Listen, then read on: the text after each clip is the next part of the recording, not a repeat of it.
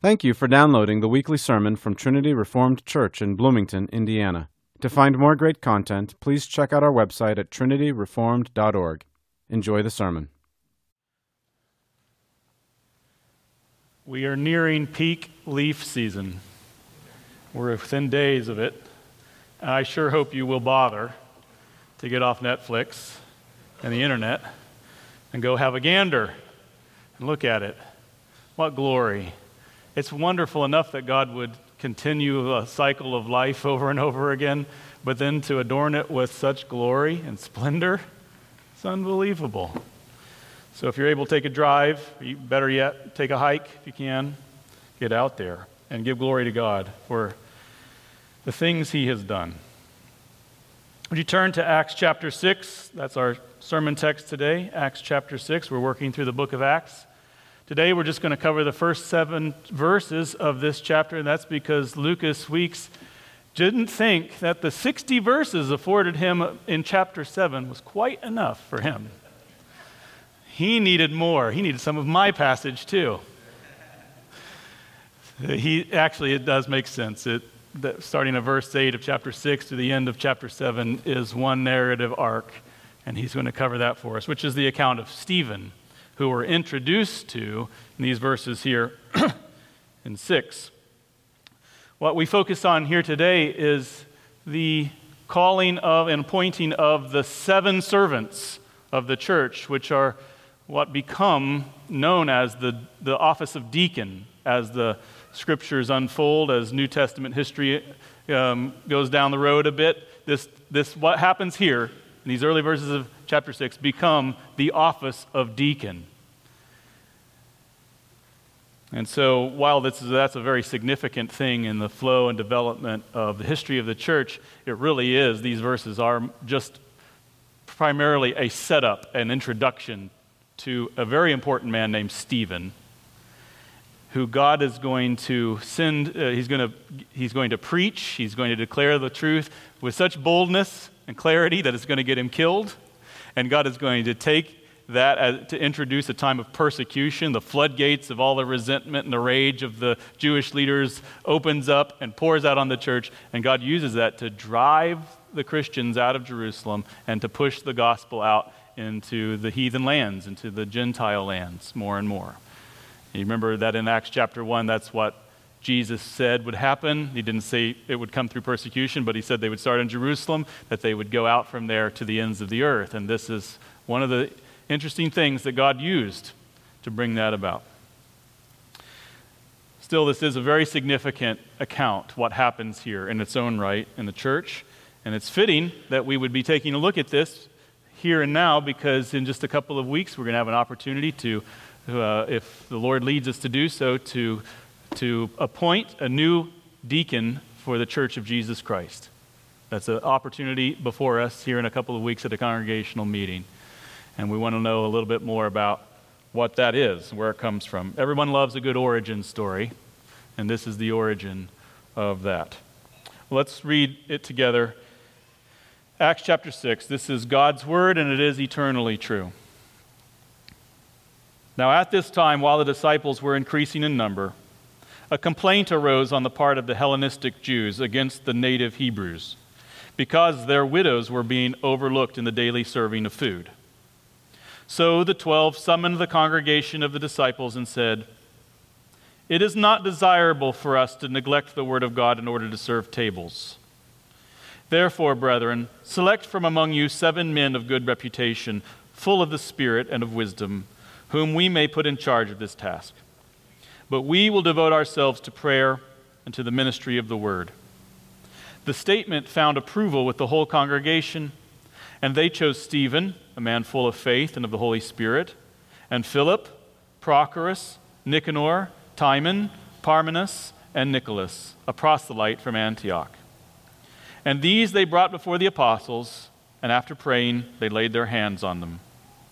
The word of God kept on spreading, and the number of the disciples continued to increase greatly in Jerusalem, and a great many of the priests were becoming obedient to the faith. This is the word of the Lord. Let's pray together. Gracious Father, thank you for giving us your word. as we peer into it and as I try to open it up and explain it and, and declare its truths, I pray that your Holy Spirit would minister here among us and that he would speak through my words and use my words and bless this preaching to give to us all greater insight, wisdom, understanding, both of you of your and of ourselves and of your church, this great body on earth which you have graciously made us a part of. I pray, Lord, that you would bless us now. In Jesus' name, amen. Have you ever been a part of a church that grew, or maybe a church that had a sudden burst of growth? Growth is really exciting. It is a good thing. There's nothing inherently good about smallness in the kingdom of God. It is something that is designed ultimately, maybe not in every circumstance, in every town, in every time and place, but ultimately, on the, on the whole, to grow and expand and expand and expand. That's the way God designed it. And it's super exciting to all believers when, when we see it happening. I remember when I was little and I attended Eudora Baptist Church out in southwest Missouri in the country, and the sound booth was up in the second story of the, of the in, in, in another room, and there was like a sliding glass window that the sound man opened up. Um, mostly he had to listen through headphones to get any sense of what was happening in the room. But one of his jobs was to do a head count and post the number on all these cards. They were like hand lettered cards of various numbers that he could then compile the, the count for the day and he could post them in the window there. I, I assume for the pastor for whoever was interested to know what the count for the day was. And even as a little boy, I remember being excited whenever the count was big and kind of deflated when the count was less on a given day. There's just something inherently exciting about growth and the church prospering and growing and more people showing up. You remember once in a while we have a joint service with everybody together? That's more better and more exciting. We all feel it. It's just true. Thus far in the book of Acts, we've seen a dramatically growing, rapidly growing church. God is adding to the church day by day those who are being saved, and it's a lot of people. Started out in chapter 1 with just 120 people huddled together in a room praying. Then the Spirit's poured out, Peter preaches, and the response to that preaching is 3,000 souls are added that day to the church. By chapter 4, the count has increased to the, just the men alone number 5,000.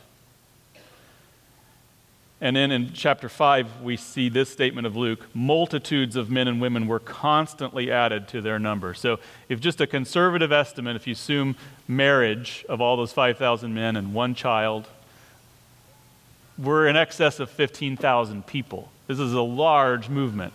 Very exciting thing to be a part of. Wouldn't that be amazing? There's nothing more delightful, says Calvin, than a growing church and to see the church prosper numerically. But growth brings its own challenges. And that's one of the things we see happening here is, is there is an inherent challenge that this rapidly expanding church has to face, something that it, that it, that it reveals. An administrative challenge, pastoral challenges that come to the surface. They don't call them growing pains for nothing. Growth usually brings some measure of pain, discomfort, and difficulty. Some of you remember fondly when this church was small. Who was here? Raise your hand. Who was here when the church met on the east side of town? You have me beat. I wasn't even here. I came whenever we were at the school across the road here. That was my first encounter with y'all. You remember, we've grown since then quite a bit. Remember how it has taken changes and adjustments, and there's been difficulties in making those adjustments. They've not all been easy. Actually, few of the, of the big changes have been easy to make.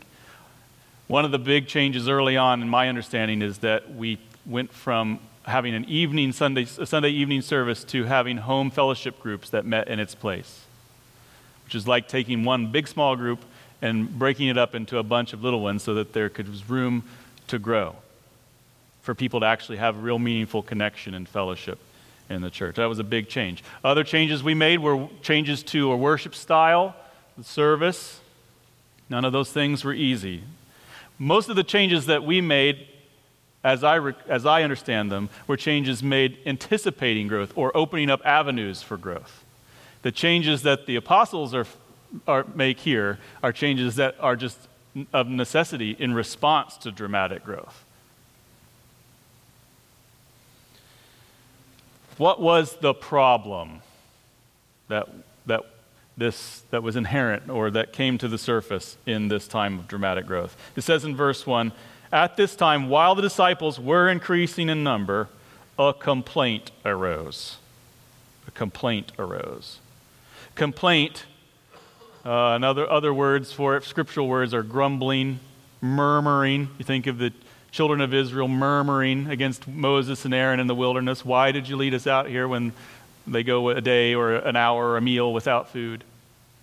And they wonder, what's going to come of us? And they murmur.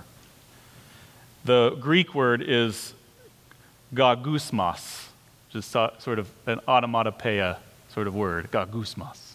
There's this murmuring, grumbling that comes. We've heard a lot about the incredible unity of the church in the book of Acts up to this point. Incredible, sweet fellowship and unity and sharing of things, a oneness of mind and spirit. Here are the first inklings of division that we've come across in the church. And it won't be the last division. In, in, certainly not in Scripture, but not in history either. The history of the church is a history of division, separation, of grumbling and dividing because of it.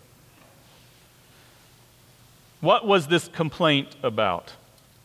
Well, a complaint arose, it says in verse 1, on the part of the Hellenistic Jews against the native Hebrews because their widows were being overlooked in the daily distribution of food. So, who were these Hellenists and these native Hebrews? They're, all of the disciples at this time, up to this time, are Jews. There may be some former Gentiles among them. That's called a proselyte. But under Judaism, you could convert to the people of God. You could come, leave your people and your, your God, their gods behind, come and join yourself to the people of God, and be counted a true Jew.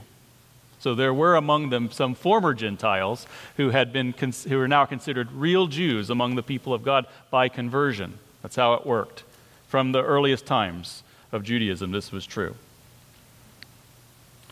So, all, but all of them at this time were Jews, and those tended to fall into two camps the Hellenists and the native Hebrews. The Hellenists were primarily Greek speaking Jews from the diaspora, those who had been spread over the known earth. There have been a couple of times in history where God spread his people out across the earth, usually by way of discipline. Some of them went search, seeking their fortune, um, who were merchants and seeking to to do trade and engage in trade in foreign lands. So there were Jews who were all over the known world, and the rest of the world was a Greek world at this time.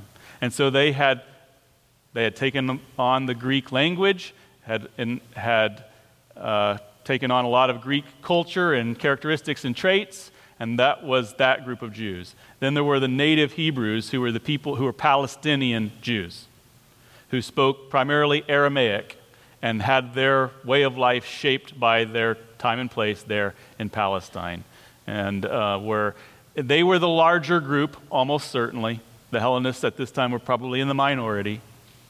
But this group of, um, that you can imagine that they had their challenges in getting along together and meshing these things. They had all, many of, there were many converts from both of these groups that had joined themselves to the people of God had believed in Jesus and were now making a go of it together, meshing their cultures and their backgrounds together. They had previously worshiped in probably separate synagogues, speaking either Greek or Aramaic, and now here they are, living together, working together, fellowshipping together. And this is the first time that we see difficulty arise from it. They were obviously widows in needing care from both groups. Caring for widows has always been something near and dear to God's heart. He says of himself, of his own care for them. In, or Moses, speaking of God, in Deuteronomy 10 18 says, He executes justice for the orphan and the widow and shows his love for the alien by giving him food and clothing. That's God. He executes justice for them. And he, that's his heart, and he expects his people to share his heart. Widows and orphans in need were near and dear to him, and he expected it to be near and dear to his people. Caring for widows was a true test in the Old Testament, and then it continued into the New Testament of true, vital, living, active faith, true religion. Undefiled before God, says James, is this to care for the widow and the orphan in his distress. So it's really near to the heart of God. He expects it to be near to the heart of his people. And the church this New Testament church takes up this mantle of God's own concern and is showing that concern for the widows among them. They people are bringing, you remember, people are bringing gifts, large gifts to the apostles' feet, saying, Here, this is for the good of all. A lot of that likely went to the support and maintenance of widows who were in need and didn't have a way of earning their own keep and needed assistance and help. This has always been the glory of the church to care for those in need. It is, it is a beautiful thing and a privilege that the church gets to do this. But it wasn't going well. There was favoritism, maybe, certainly some measure of neglect, or at least perceived neglect, of the widows that belonged to the Hellenists. They were being overlooked, or they were feeling overlooked one way or another. It was resulting in a crisis a problem, a problem that wasn't going to go away. And the response of the Hellenists was what? To grumble. To grumble against the Hebrews. The Hebrews were perceived as the ones who were withholding the necessary care for the widows of the Hellenists, and so they began to do what you and I do when we encounter frustrations and challenges and hurt feelings. We grumble. Now, is grumbling and complaining ever biblically justifiable? All parents here know the answer is no, it is not. We spend endless words and hours trying to teach our children another way, a better way, a mature way, a godly way to address problems, to, to redress grievances to deal with hurt feelings and frustrations and difficulties in relationship. He took my toy, I punched him. we just, it's just like so many hours, moms and dads. Well, it, we don't get much better, do we? We get more sophisticated in our grumbling, but we still, in our flesh, is this desire to grumble. And it's never the way of Jesus. It's never the proper response. But it's so easy. The hard thing to do is to exercise patience, humility, to engage conflict with love, with looking in the eye, to not avoid it's we are so conflict averse. It is vulnerable, it is hard, very difficult work to engage one another in the places of our frustration and our hurt feelings. Anybody with me on that?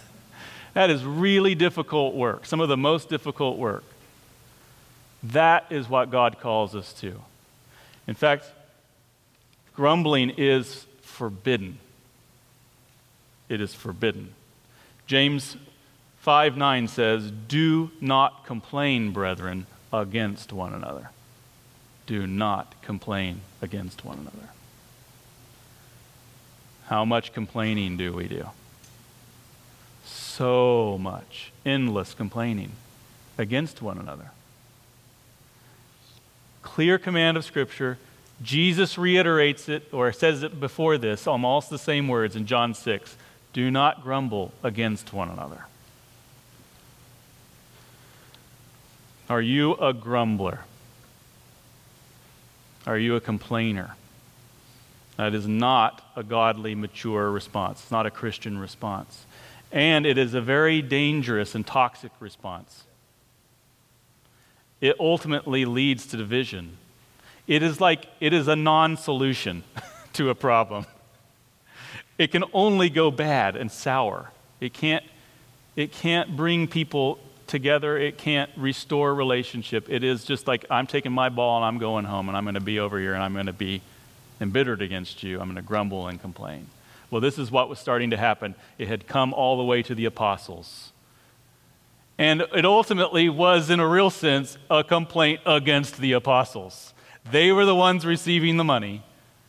Doubtless, they were feeling responsible for what was for the distribution of food. Maybe they had some, some they had de- delegated some of the responsibilities, but it's still them that's look, they're looked to officially as the ones who are responsible to solve this problem. It comes to them. They are all native Hebrews, every last one of them. And so there's also a vulnerability that I'm sure that they feel. You can understand? There's Hellenists who have their widows, they feel they're being overlooked. Maybe they really are being overlooked. And then here's the majority group, and the apostles are all of the majority.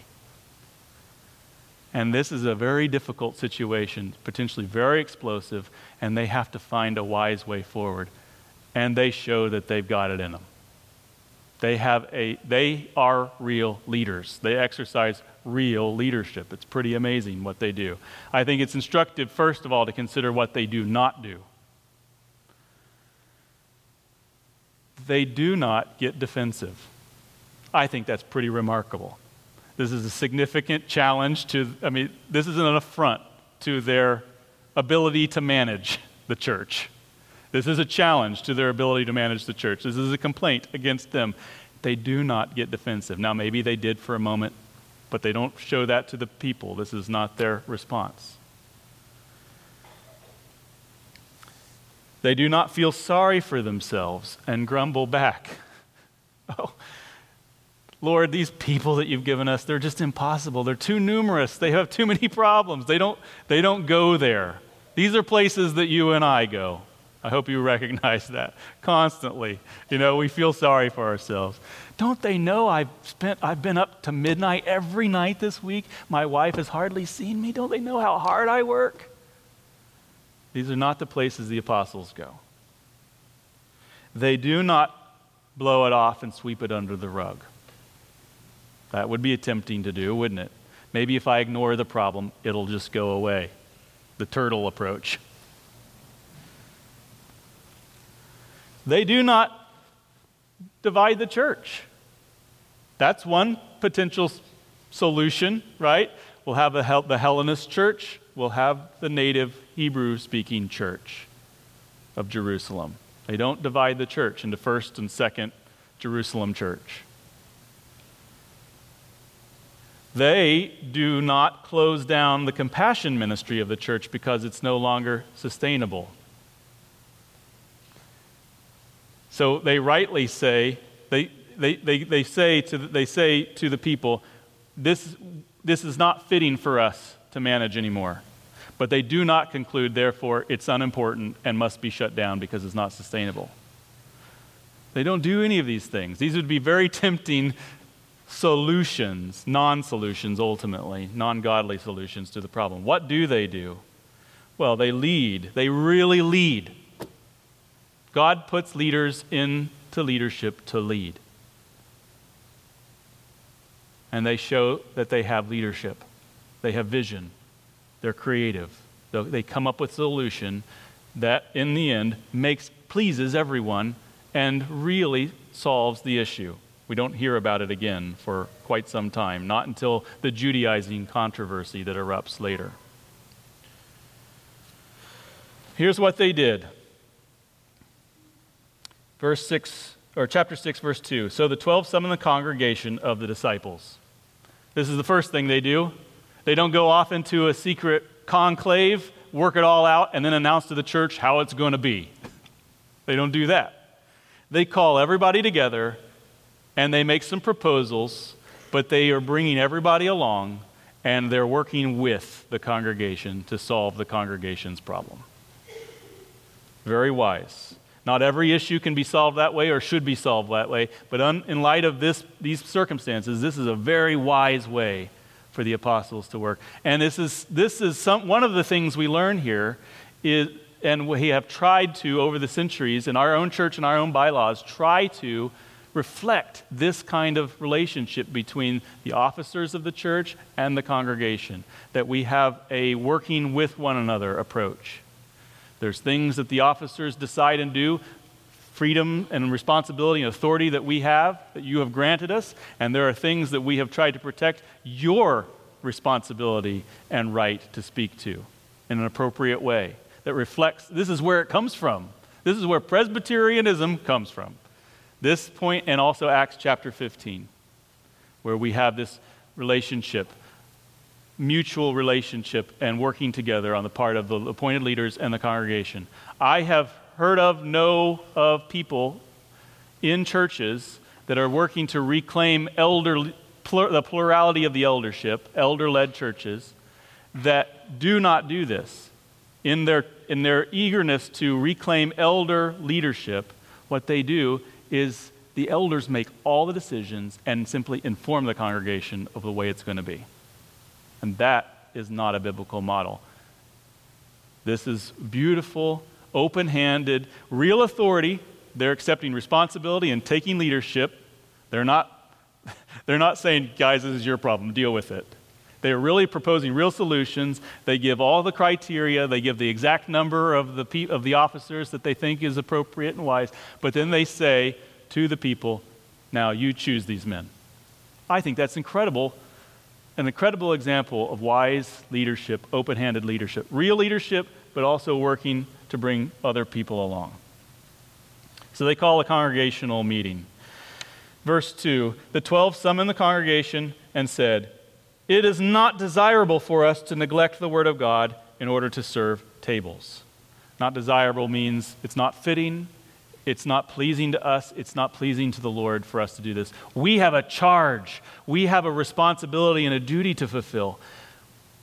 We cannot do that that thing that God, that we absolutely must do, and this other aspect of service and ministry in the church. Even though it's vital, they're not diminishing its importance, but they are acknowledging the fact that they cannot fulfill the duty that God has given them, the charge, the great commission to go and declare the gospel to the ends of the earth and also wait on tables. This is not them being above waiting on tables. This is simply acknowledging the truth they cannot be faithful to the Lord in their calling and do this anymore.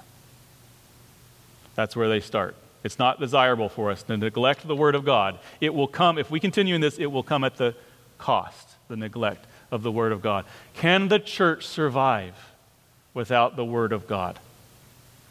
This is the lifeblood. The diaconal compassion ministries of the church are essential as well but they are downstream from the Word of God. It is the Word of God that quickens them, that instructs them, that directs them, that motivates them. And the Word of God, the, the, the, the, the, spring from which the life of the church flows, is, is in danger of being shut off. And whatever diaconal ministry that would remain as a result would soon dry up or be corrupted. It requires the, the lifeblood of the Word of God to be declared.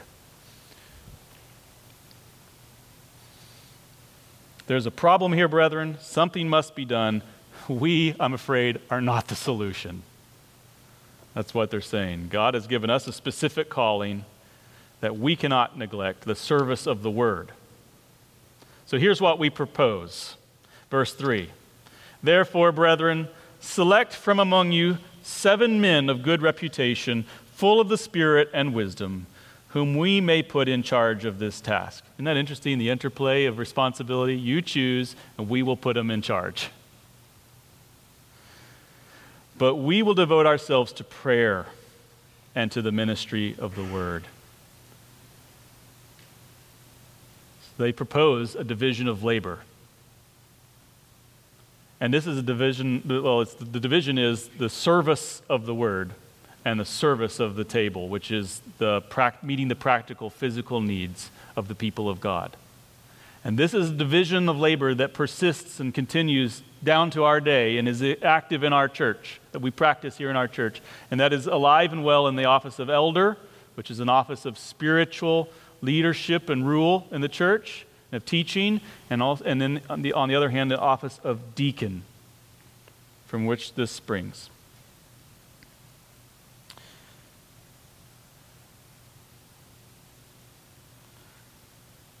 This is not a strict division of labor. We see this immediately because Stephen goes and starts preaching, and then Philip starts evangelizing. Some of these men have themselves extraordinary gifts and power with the Word of God, and they're free to exercise them. Because they're made deacons does not mean they have to put those things in a box and keep them under wraps because they're not authorized. Everyone is authorized to speak the word of God to the best of your ability in accordance with your gifts. There is no restriction on that in the word of God. Everyone is authorized to declare the, the word of God. It's not just my job, it's not just Peter's job, it's not just the people who seem particularly gifted's job. Everyone has a giftedness to declare the truth, and even an obligation. We're to speak the truth to one another in love. All of us are under the weight and obligation of the Great Commission to go into the world and preach the gospel. Some of us have that a formal obligation by way of calling an office, and we are to be set aside for that work and to focus on it. But all of us together share in that obligation. So some of these men have great gifts and talents for this work. Stephen's an incredible apologist, defender of the faith, and a teacher. Philip is an evangelist who goes and witnesses to the Ethiopian eunuch. We're going to hear about their, their, their stories, hear about their gifts being exercised in here in just a little bit. If you are a deacon and you have those gifts, would you please use them?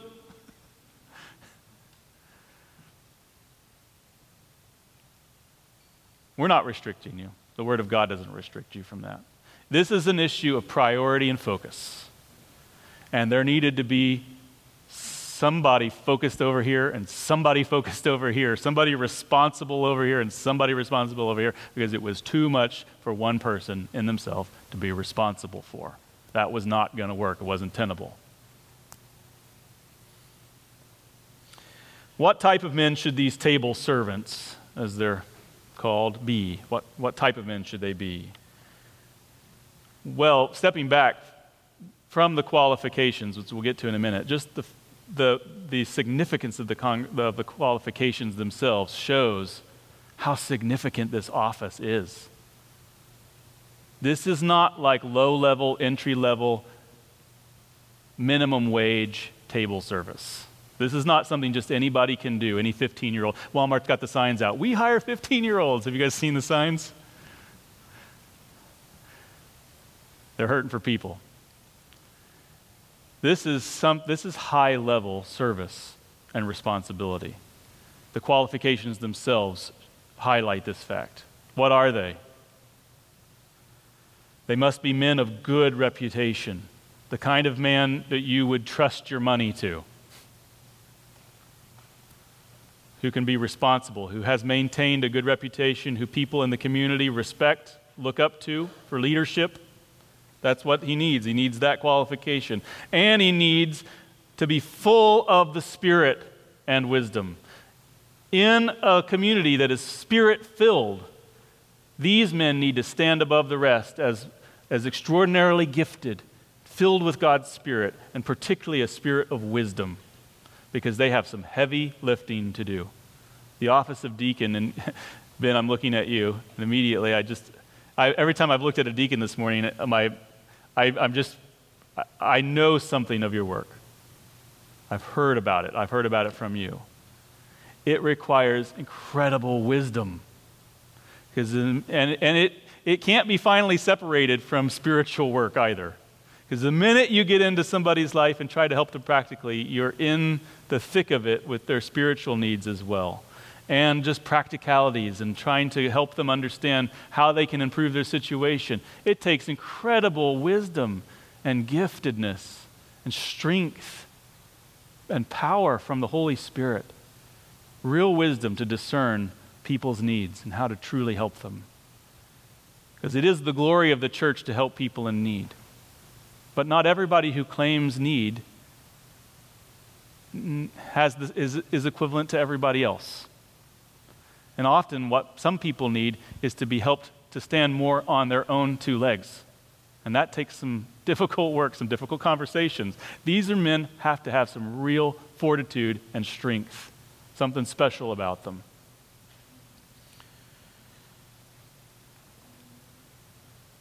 Diaconal service is a high office and calling. Please do not diminish it. The men who hold this office, do not think lightly of it. Do not wish, man, if only I could be up there with the other guys. This is important, significant, weighty work that you do. God bless you for it, those of you who do, who carry this responsibility of seeing to the practical needs of the people of the church. God bless you for it. This is weighty stuff.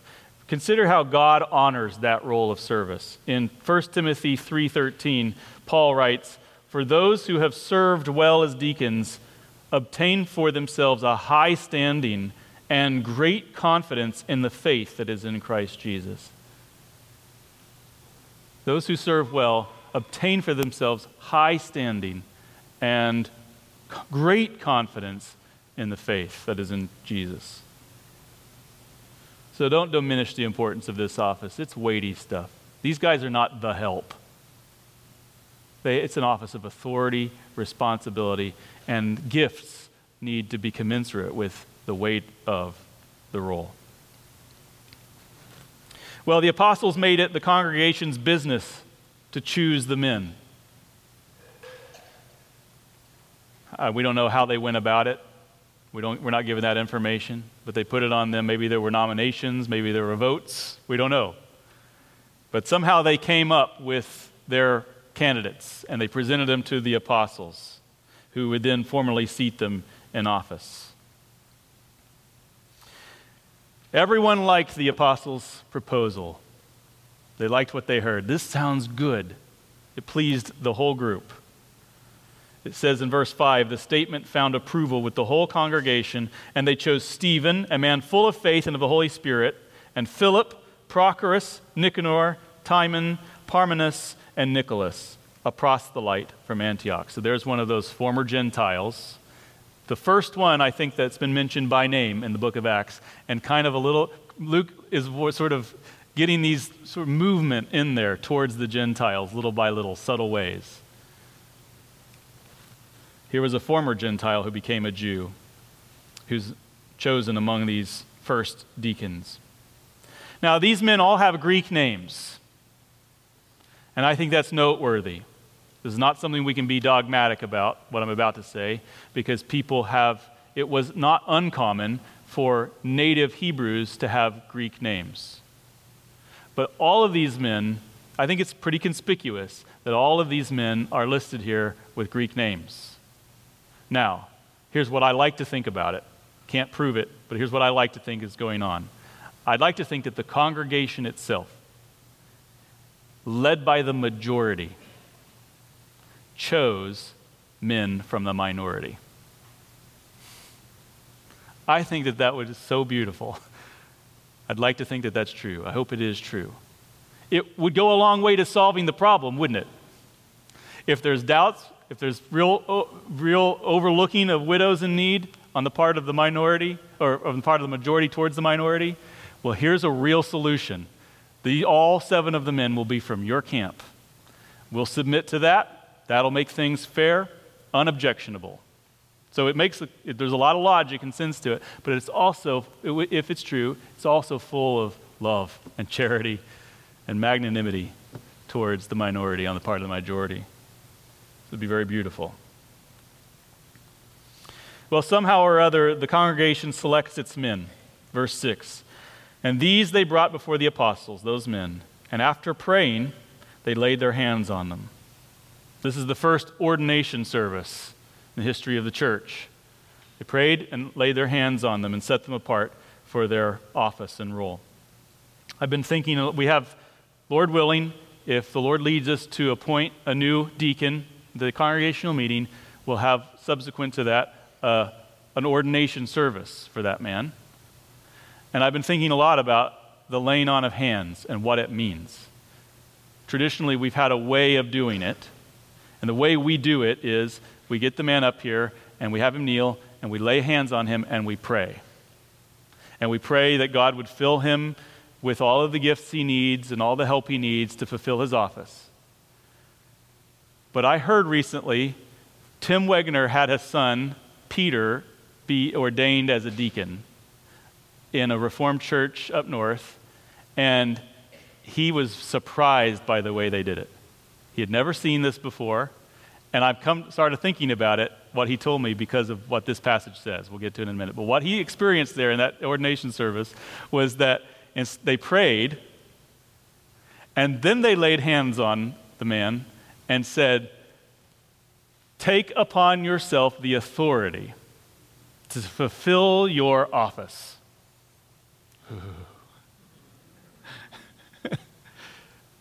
Isn't that amazing? So it's a symbol of imparting of authority, not just a symbol of special prayer, especially blessed prayer.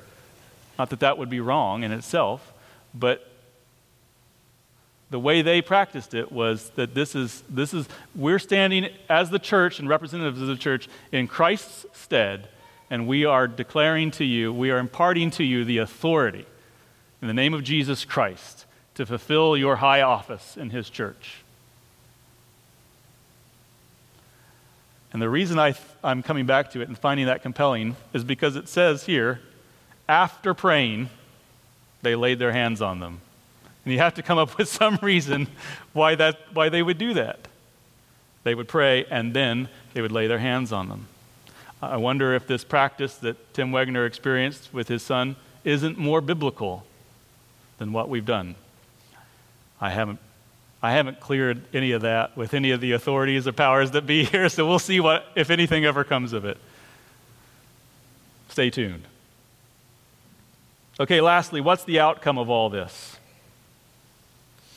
Well, we get a, another of Luke's frequent summary statements here in verse 7, the kinds of things that he places between episodes to keep fixed in our minds the real message and story of the book of Acts. Do you guys remember what that message is from the introductory sermon? I know that was a number of weeks ago. What is the real story of the book of Acts? It is the progress and triumph, the unstoppableness of the, of the Word of God. Not any man, not any of his gifts. It is the Word of God itself. And Luke keeps bringing this to our attention with these little summary statements that he throws in. He says in verse 7 The Word of God kept on spreading, and the number of the disciples continued to increase greatly in Jerusalem. So, this division of labor proposal that the apostles make is a real solution. It really works. The conflict is resolved that's what Luke is communicating to us. We, it's not coming back. Conflict is resolved, and the Word of God goes along happily making its progress more and more.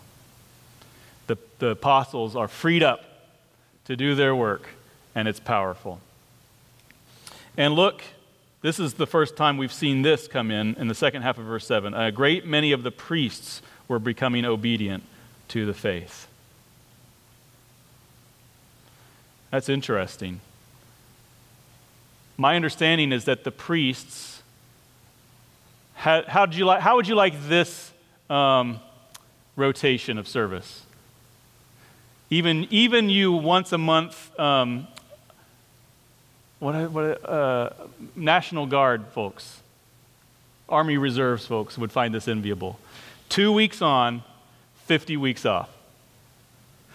That's my understanding of the terms of service for the, the priests in the temple. It's because they had their own livelihood, they had their own little farm, their animals, their family to care for. They were given freedom by God. There was enough of them to go around. And, but they had their two weeks of service. They'd come up. That means quite a turnover of priests are coming through the temple. And you remember that the, the, the Christians in this previous chapter are meeting there regularly in Solomon's portico. Your pre- lots of priests are hearing the gospel. And they know the gospel is Jesus fulfills all the types and shadows and the prophecies of the Old Testament, which they know very well because they perform them on a daily basis, or that's their, that's their whole job when they come up for their terms of service. That's their job. They're to know this stuff, they're to know the meaning of it. And there's a harvest of priests. Now, probably not from the high priest's family, because the high priest is dead set against the way of Jesus. Murderous threats, hatred for Jesus and his disciples.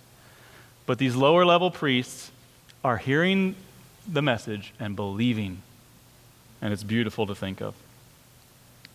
Here's just a couple of lessons from this story or this account. Number one, we need men who would be willing to serve us as deacons. The Church of Jesus Christ depends on this work. This is, a, this is vital. Caring for the poor and the destitute and the needy is vital work. This is the heart of true religion. We need people who will keep that heart beating faithfully among us. This is a very important work. Men who are deacons, we need you, we're counting on you. We need you to do this work well for us. Young boys, if you're listening, we need you to be growing in wisdom and in spiritual understanding so that in God's time, some of you can be called and appointed to this work for us. This is vital for the church. It's also vital because it frees up other people to give, devote themselves to the Word of God and to its ministry among us, which everything depends upon.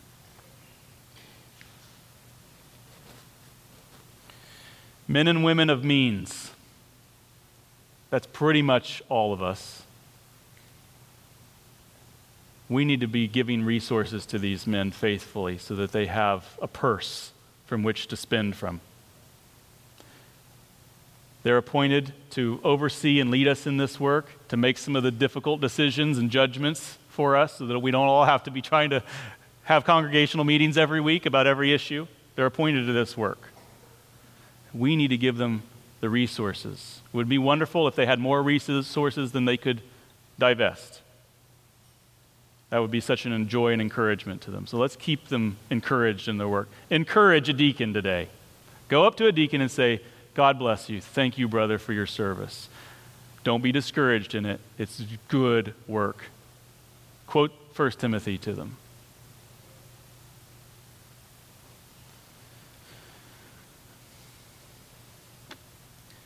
Second lesson is that the priority of our ministry ultimately is God's Word.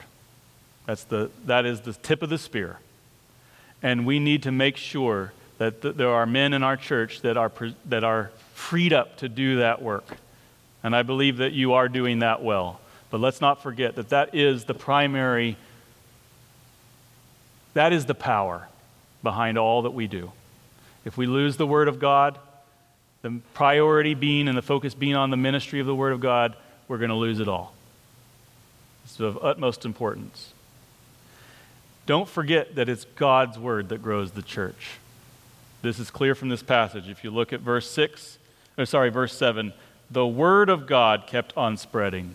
The focus is not on any agent, preacher, it is on the word of God itself.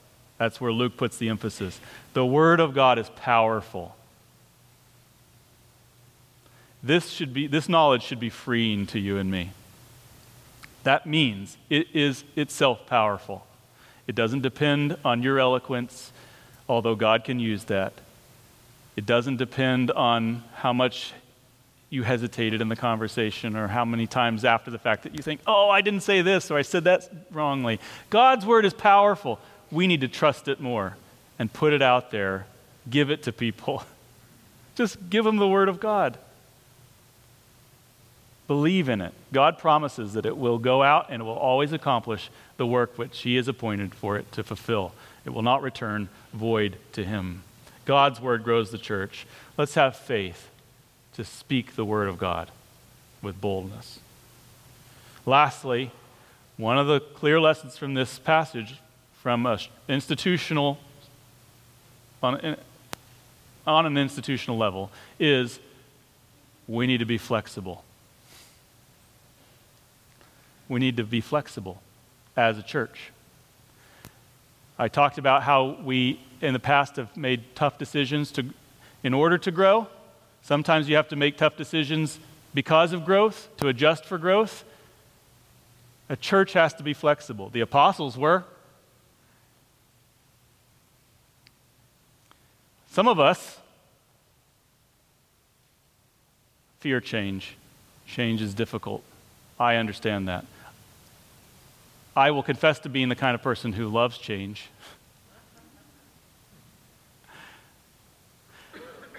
Could we meet in the middle? I don't have anything to propose at the moment. I'm just saying that if God blesses us with growth, there will nece- of necessity be change that has to happen in response. And in some cases, in order to grow, we have to identify places where we must change to anticipate it or to allow for it to happen. Let's be flexible.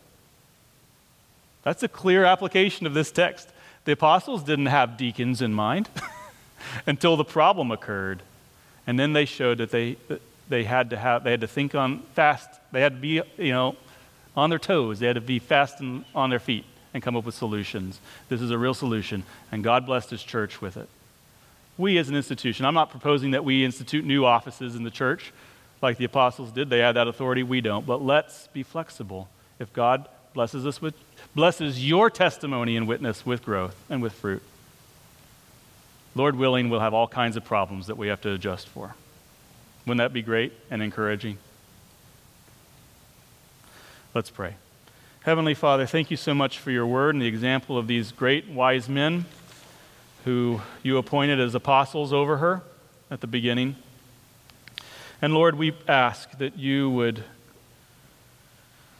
bless us with men who would lead us in compassion and wisdom and be full of your spirit, who would be zealous for the care of the poor. Would you give us such men? Would you encourage, Lord, our current deacons? Help them not to grow weary in well doing. Thank you, Lord, for giving us these men and for their service. And I pray that you would keep them unified as a body. Give them great joy in their work as they see you working through them. It can be discouraging at times. Lord, would you uphold them in all seasons? And would you give them a sense of confidence in Christ Jesus because of their work? Bless them, Father, and continue to bless us with such men. In Christ's name we pray. Amen.